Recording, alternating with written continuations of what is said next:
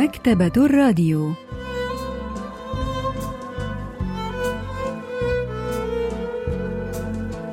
أهلا وسهلا بكم في حلقة جديدة من البرنامج الأسبوعي مكتبة الراديو الذي نستعرض من خلاله كتابا جديدا كل أسبوع. واليوم سوف نستعرض قصة لكمة في الهواء للكاتب كيم أون سو. لحظات ونوافيكم بالتفاصيل.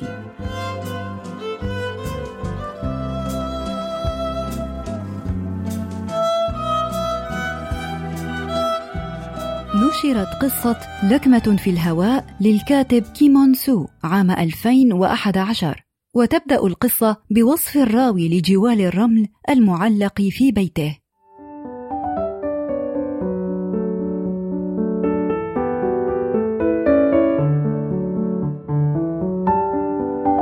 لدي كيس رمل قديم مخصص للتدرب على الملاكمة وهو من النوع المعلق.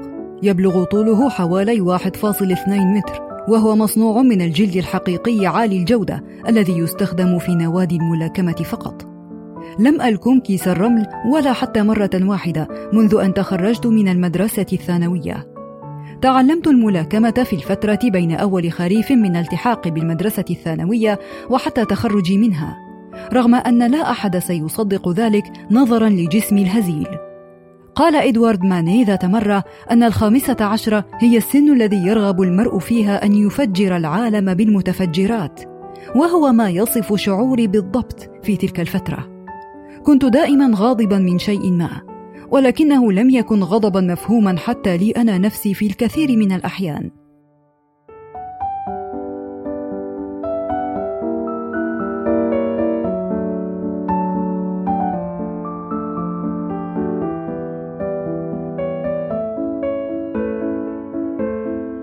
كان الراوي تشي جيكو طالبا في المدرسة الثانوية. كان أول شيء يريد تفجيره إذا استطاع الحصول على الديناميت اللازم هو التمثال الموجود أمام بوابة المدرسة وعليه لافتة كتب عليها أيها الأولاد كونوا طموحين. كان تمثالا بطول 2.4 متر يمثل مؤسس المدرسة وكان رجلا عصاميا. وكانت تقاليد المدرسة تنص على أن الطلبة يجب أن يفكروا في طموحاتهم أمام التمثال في كل صباح.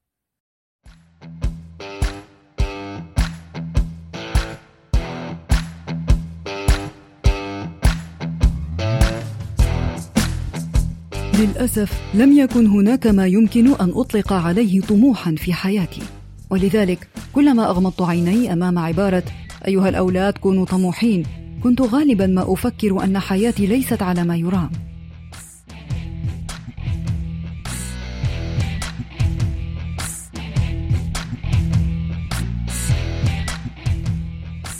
كنا في يوم السبت وكنت أتأمل فناء المدرسة أثناء الحصة. كانت الرياح الجميلة تدحرج أوراق الشجر المتساقطة في سبتمبر فترفعها في دوامة إلى السماء. لم أكن قد رأيت شكل الرياح حتى ذلك اليوم. بالنسبة إلي كانت الرياح كيان لا جسم له مثل الأكسجين أو النيتروجين مثل الحب أو الغضب. ولكن ما رأيته في ذلك اليوم كان رياحا لها عضلات وأربطة. انطلقت مني صيحة تعجب.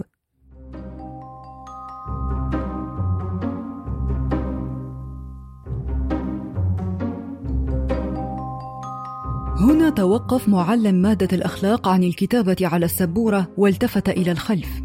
كنا نطلق عليه اسم جل السيليكا بسبب وجهه النحيف بارز العظم وبشرته الجافة الخالية من أي رطوبة. سألنا: من أصدر تلك الضوضاء الغريبة؟ ظننت أن مشهدا رائعا كهذا لا يتكرر في حياة صبي مثلي إلا قليلا. وظننت صدقا أن المعلم سيتفهم مشاعري، فقلت: كنت أتأمل الرياح وهي ترفع الأوراق المتساقطة كدوامة إلى أعلى. كانت رياحا جميلة جدا. انفجر الطلبة ضاحكين إذ رأوا أنني قلت شيئا سخيفا. وسأل المعلم هل جننت؟ ثم بدأ المعلم يصفع الراوي.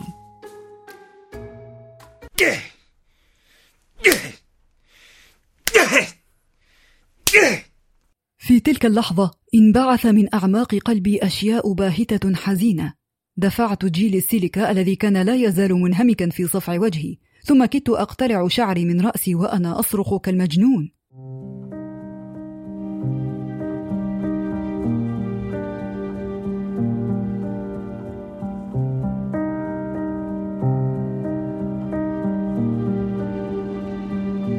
في ذلك اليوم ترك الراوي وحده في الفصل.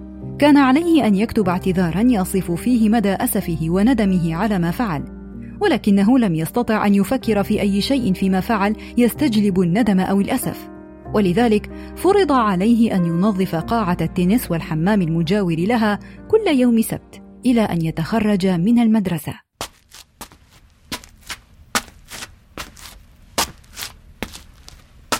في طريق عودته إلى المنزل رأى الراوي إعلانا عن ناد للملاكمة.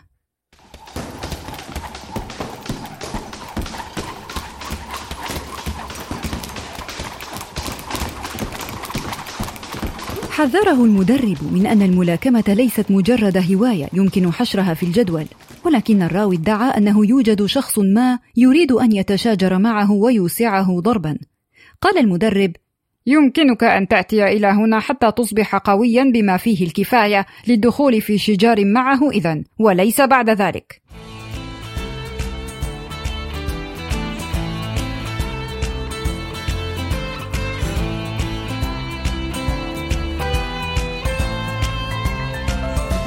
كل يوم بعد انتهاء المدرسة كنت أركض ثمانية كيلومترات ثم أعود إلى النادي لأمارس رياضة قفز الحبل لمدة ثلاثين دقيقة أخرى. ثم أعمل على تحسين وضع قدمي عن طريق تتبع آثار الأقدام المرسومة على الأرض أو عن طريق التمرن على أوضاع الدفاع لتفادي الضربات.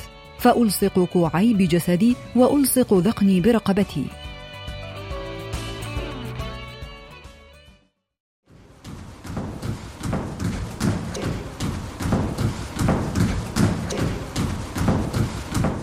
الحمقى يظنون أن الملاكمة تقوم على استخدام قبضة اليد ولكن 90% من الملاكمة تكمن في حركات الأقدام. قبضتي اليد تتبع إيقاع الأقدام لا أكثر.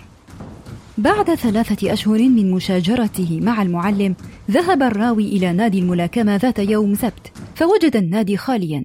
ولذلك مارس الملاكمة مستخدما كيس الملاكمة الرملي للمرة الأولى في حياته.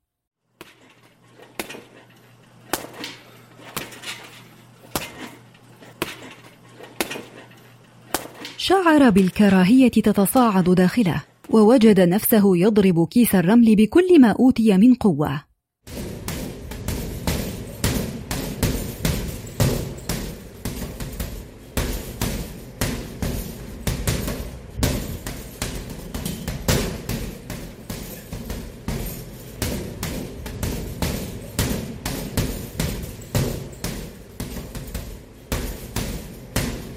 صاح المدرب. توقف إن يديك تنزفان إذا واصلت الضرب بهذه الطريقة لن تؤذي أحدا سوى يديك. اتخذ المدرب وضع القتال ثم ضرب لكمتين في الهواء. هذه هي لكمة الجاب. أرخي عضلات كتفيك وقبضتيك وامشي بخفة على قدميك. مد ذراعيك وكأنك تريد أن تأخذ ثمرات الطماطم الصغيرة من أعلى الثلاجة. امشي بخفة. حرك قدميك في قفزات خفيفة مستمرة. حرك جسدك بنفس إيقاع قدميك لتثير في نفس خصمك الضيق والقلق. واصل القفزات الخفيفة حتى يمتلئ وجهه بالغضب. أتعبه بلكمات الجاب ثم اقض عليه بلكمة واحدة. هيا جرب. مددت قبضتي كما علمني المدرب. قال: أرخي كتفيك، أنت لا تلاكم، أنت تلتقط ثمرات الطماطم. اتخذ المدرب وضع الملاكمة من جديد وبدأ في طرح لكمات الجاب في الهواء. قال: لا يوجد مكان آمن داخل حلبة الملاكمة أو خارجا في العالم الكبير. اقفز، اقفز، أنت آمن فقط في المساحة التي تخلقها لنفسك بلكمات الجاب في الهواء. هنا يبدأ القتال. خصمك استنفذ لأنك في مساحته. لقد اشتعلت طاقته ولكنك لا تزال هادئا لأنك تلتقط ثمرات الطماطم من الثلاجة لا أكثر. يجب أن تبقى هادئا بما فيه الكفاية. تستطيع التقاط ثمرات الطماطم حتى عندما يغطي الدم وجه خصمك. لذلك يعتبر القتال قاسيا. ما رأيك؟ هل ترى أنك رجل يستطيع أن يلقي لكمات الجاب في الهواء إلى ما لا نهاية؟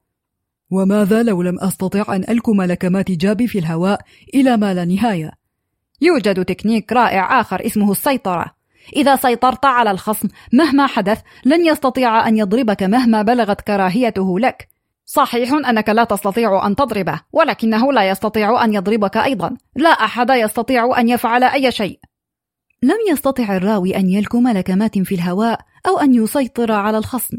ولكنه كان يركض على ضفة النهر كل يوم ويتدرب على خطواته في نادي الملاكمة. بدأ العام الدراسي الجديد. أتى أستاذ مادة الأخلاق لمقابلته في قاعة التنس.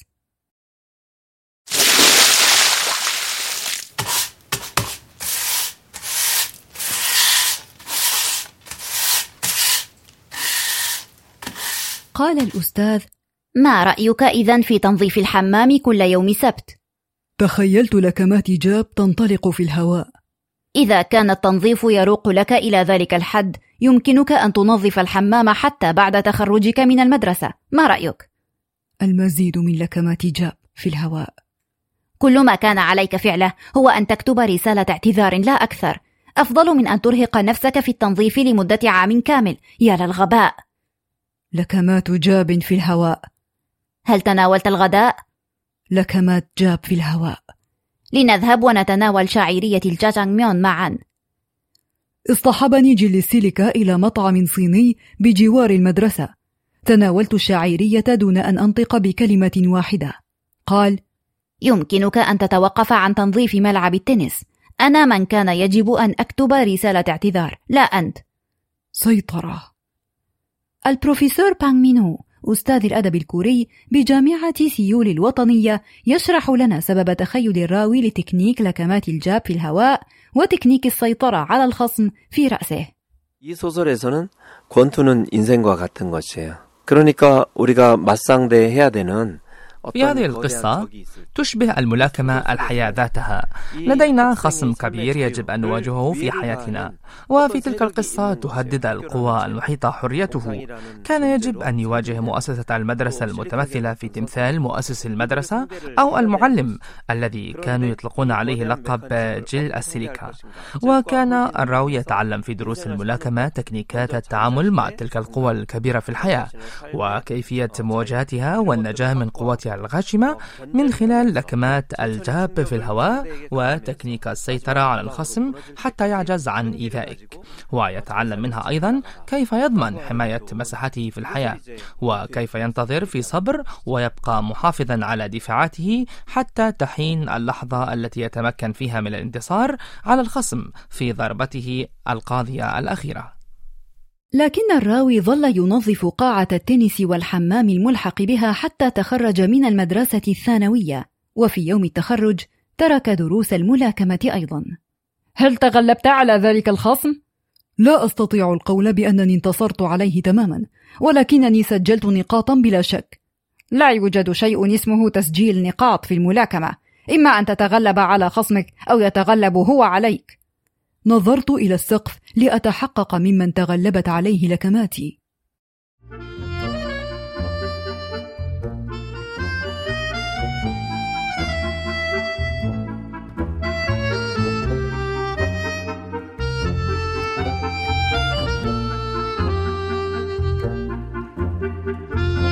أعمل الآن سائق شاحنة تحمل الأسماك الحية. لا أستطيع أن أدعي أنها وظيفة جيدة. لأن العائد المادي ليس جيدا ويجب أن أقود الشاحنة على الطرق السريعة في الليل في أغلب الأحيان ولكنها ليست وظيفة سيئة أيضا.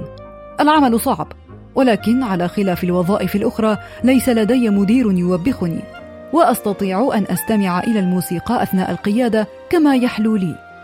عندما بلغت الثلاثين من عمري انشغلت تماما بالكثير من التفاصيل الصغيرة لدرجة أنني حتى لو كنت قد وجدت شاحنة مليئة بالمتفجرات لما وجدت الوقت والبال الرائق لتفجيرها في العالم. ولذلك لم أكن أفكر مطلقا في لكمات الجاب في الهواء. شعرت وكأن أحدهم يلاكمني فيتغلب علي كل يوم. ولكن بالتفكير في الأمر أجد أنه كان عالما هادئا لا يلكم الناس فيه لكمات حقيقية. مما يجعلني لا أستطيع أن أقرر. ترى لمن يجب أن أوجه لكماتي الهوائية؟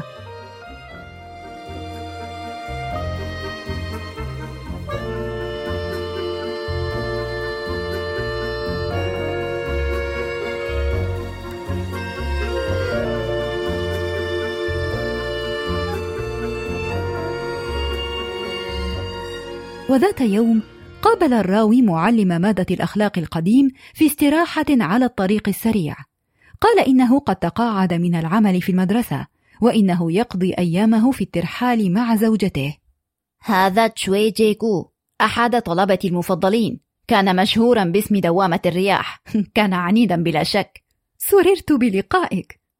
آسف يداي ليست نظيفتين لأنني أمسكت السمك. لا بأس لا بأس. أنت تعمل بجد واجتهاد لا أكثر. أمسكت زوجته بكفي كي تصافحني. ما رأيك أن تتناول الغداء معنا؟ هذا إن لم تكن قد تناولت غداءك بالفعل. شكرا لك لكنني تأخرت ويجب أن أذهب. السمك حساس جدا للحرارة ويموت بسرعة مع أقل تأخير. السمك يشبهك إذا أنا سعيد لأنني أراك تعمل بجد هكذا. سعيد للغاية.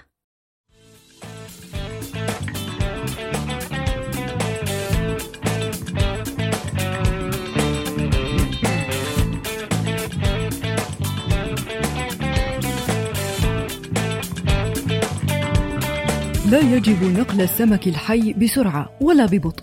يجب نقله في سرعة معقولة لا تتغير. إذا زودت السرعة لأنك تأخرت سيتحرك الماء بقوة في الأحواض فيموت السمك من شدة الضغط والتوتر. والسمك الميت يفسد الماء وهو ما يتسبب في قتل المزيد من السمك فتكون النتيجة خسارة فادحة. شغلت المحرك وانحنيت تحية لجل السيليكا مرة أخرى. ظل يلوح لي بيده حتى خرجت بشاحنتي من الاستراحة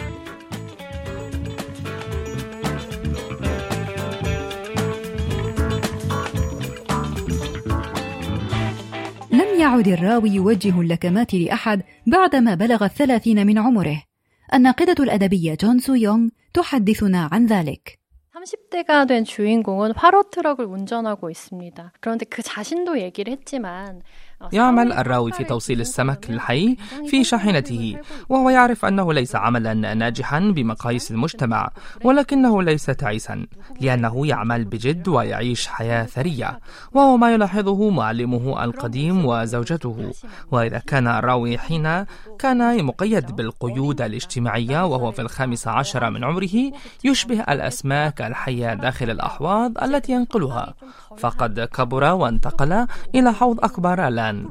وربما يستطيع أن يعيش حياة أكثر حرية إذا ظل يتفادى اللكمات غير المرئية التي يوجهها له المجتمع ويوجه له لكمات في الهواء بدوره. ربما يحتاج المرء منا إلى أن يوجه بعض اللكمات في الهواء من حين إلى آخر.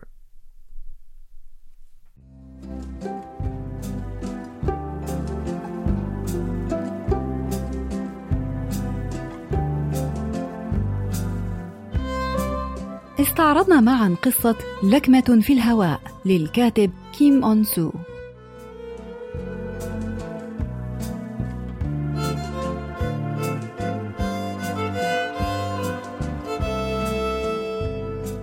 وإلى اللقاء في الأسبوع القادم مع كتاب جديد ومبدع جديد.